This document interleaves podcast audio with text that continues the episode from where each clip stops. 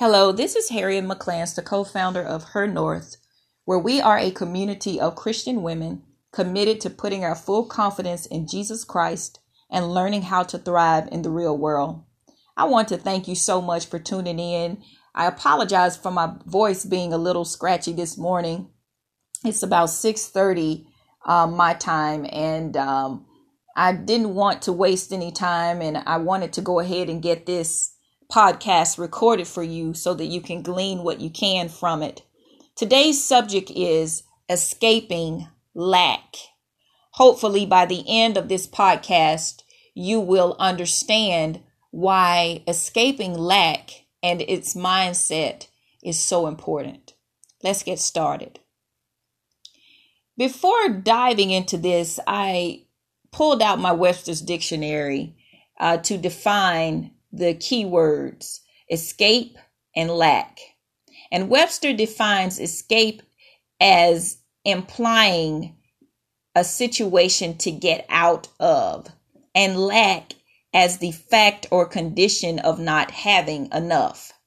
So, ladies, if you're listening in on this podcast today, I just want to have a conversation with you.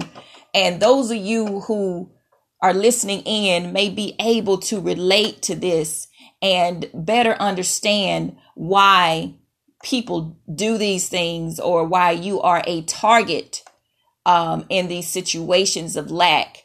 And um, I wanted to remind you uh, that until you escape the mindset of lack, you will not grow or thrive in your life. There are principles here that I wrote down that I hope you can use as you identify and as you assess your own personal situation. They are number one, awareness. So many times it's, it's second nature for us to look at other people, but we can't change other people, but we can work on ourselves. And the first part of escaping lack is to look within, to identify if we're suffering from jealousy, if we're suffering from envy, insecurity, because those behaviors can truly prevent you from growing in your life. So the first step is awareness. The second step, identify people, habits, connections, and behaviors that are corrosive to your well being. I'm going to say this to you.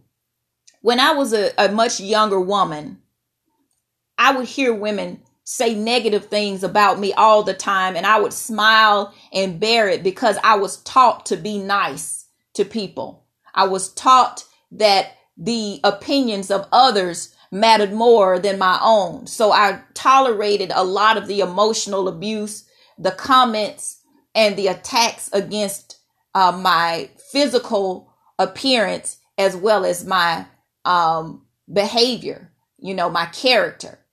And so I wanted to say to you that you can't afford to spend time with people who are from a place of lack. And um, these people can be in your family, they can be in your husband's family, they can be on your job, and they can be in your church. But these people and their behaviors are corrosive to your well-being. And and they they don't it doesn't happen overnight. But if you continue to spend time with these type of personalities and people who are from this place of lack and what I mean by the place of lack, there are people who have been in poverty all of their lives. And as a result of it, they have opted into the mindset of poverty, looking rich and actually being poor in spirit, in resources, in their behavior, in their in, in their interactions with others. And and these people who have this mindset of lack, they don't want to see anybody else doing better, getting ahead, taking advantage of an opportunity that they may have been too afraid to take advantage of at a particular time in their lives. And when you surround yourself with people like this, they'll start to infect you and corrode all of your hopes and dreams. And you'll start second guessing yourself. You'll start questioning things that you never really would have questioned had you been around people who weren't indoctrinated with this mindset of lack. Now, so make sure that you identify the people you and you have to have an awareness of not just yourself, but you need to pay attention to the type of people that you spend your time with. And and not so much with what people say, but pay attention to what people do, the behaviors. There are some people that all they can offer you is a kind word of encouragement, but they won't offer you that because so many already feel that you have more than what you should have. So be very careful about these type of people who are in your life and make sure that you pay attention to your connections with them and try your best to limit contact with these type of behaviors and people. The next thing, again, this is step 3, eliminate, shift and pivot. Sometimes the hardest thing to do is to leave your comfort zone, to leave a, a mindset behind that has been a part of you in your life and belief system for most of your life. It's hard to leave that. But in order for you to grow and to move forward, you've got to put that that mindset of lack behind you. And, and let me explain what I mean by this. When you eliminate people and, and you know in the in the faith we don't we don't like to say oh um you just have to pray for this person. You don't leave anybody behind. There's some people you need to leave behind. The bible talks about not casting pearls to swine. There are some people that don't want to grow. They're comfortable uh, uh out there uh, uh rooting around in the mud with the hogs and if you spend too much time with them, you'll have on a crown and you'll be eating out of the hog trough with them. And they'll be perfectly fine because you're on the same level that they're on. And so when you find people that are like this, you can't play around with them.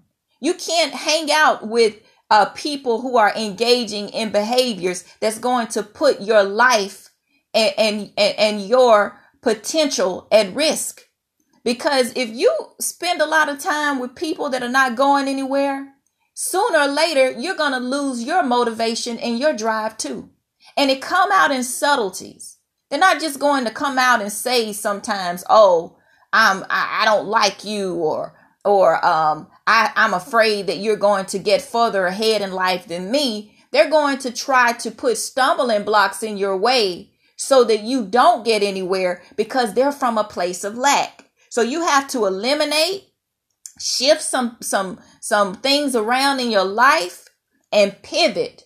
And that's going to be necessary for you to execute for the rest of your life, especially if you're trying to grow and thrive. And step four, review, review, review.